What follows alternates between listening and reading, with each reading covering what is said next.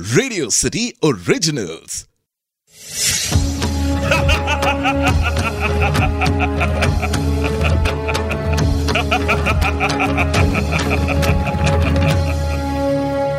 मैं हूँ दशानंद रावण। रावण क्या आप जानते हो कि दशानंद रावण की मृत्यु एक रची गई षड्यंत्र का हिस्सा थी?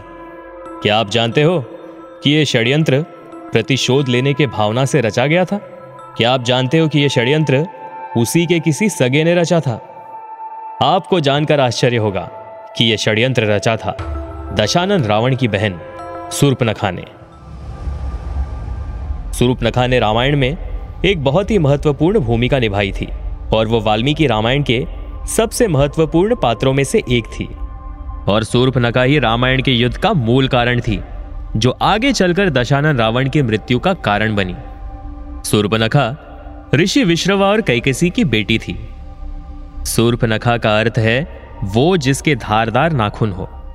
एक कथा अनुसार, सूर्पनखा बचपन में मीनाक्षी नाम से जानी जाती थी। मीनाक्षी, अर्थात वो जिसकी आँखें मछली सी है।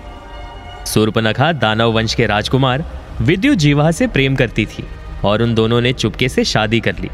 और जब रावण को यह सूचना मिली वो क्रोधित हो उठे। रावण राक्षस थे और विद्युत जीवा दानव था, और राक्षस और दानव में शत्रुता थी। इसी कारणवश रावण अपनी बहन को दंड देना चाहते थे, लेकिन अपनी पत्नी मंदोदरी के समझाने पर उसकी बहन की इच्छा मंजूर हो गई, और उसने शूर्पनखा उसके पति और दानवों को अपने रिश्तेदारों के रूप में स्वीकार कर लिया। विद्युत जीवा दुष्ट बुद्धि के नाम से भी जाना जाता था। और वो लंकेश्वर रावण के दरबार का एक प्रमुख सदस्य भी था। सूर्पनखा और विद्युत जीवा का एक बेटा भी था, जो शामरी नाम से जाना जाता था।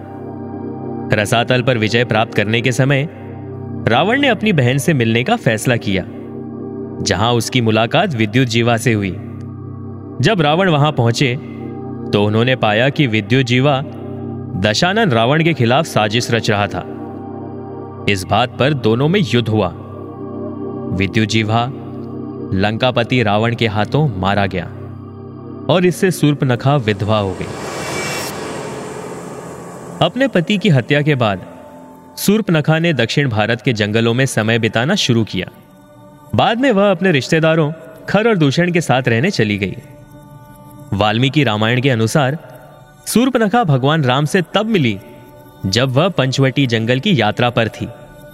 भगवान राम के सुंदर व्यक्तित्व ने सूर्पनखा को मोहित कर दिया था। उसने भगवान राम को शादी का प्रस्ताव दिया। लेकिन प्रभु श्री राम ने उसे अस्वीकार कर दिया। भगवान राम ने सूर्पनखा से कहा कि उन्होंने केवल एक ही पत्नी रखने का व्रत लिया है और इसलिए वह अपने जीवन में किसी अन्य महिला को स्वीकार नहीं कर पाएँगे। शूर्पनखा तब उनके छोटे भाई लक्ष्मण के पास गई। जिन्होंने क्रूरता से उसके प्रस्ताव को अस्वीकार कर दिया।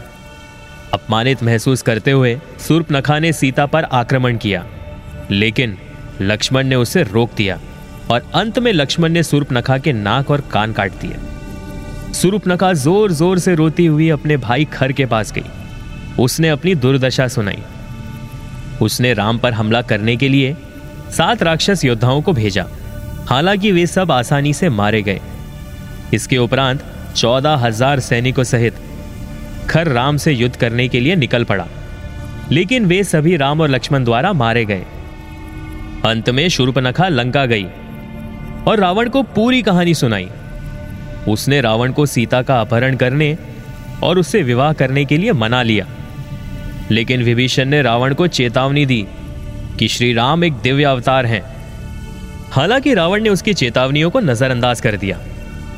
और सीता का अपहरण करने के लिए आगे बढ़ा।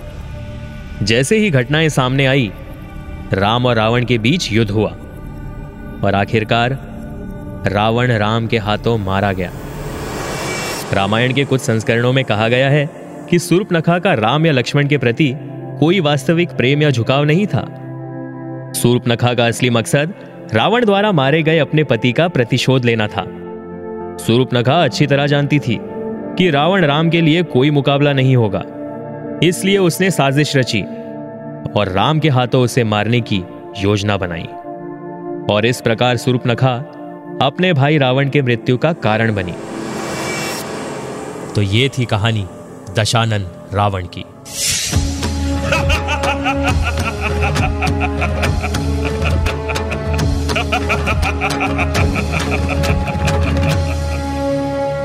मैं हूँ दशानन रावण। रावण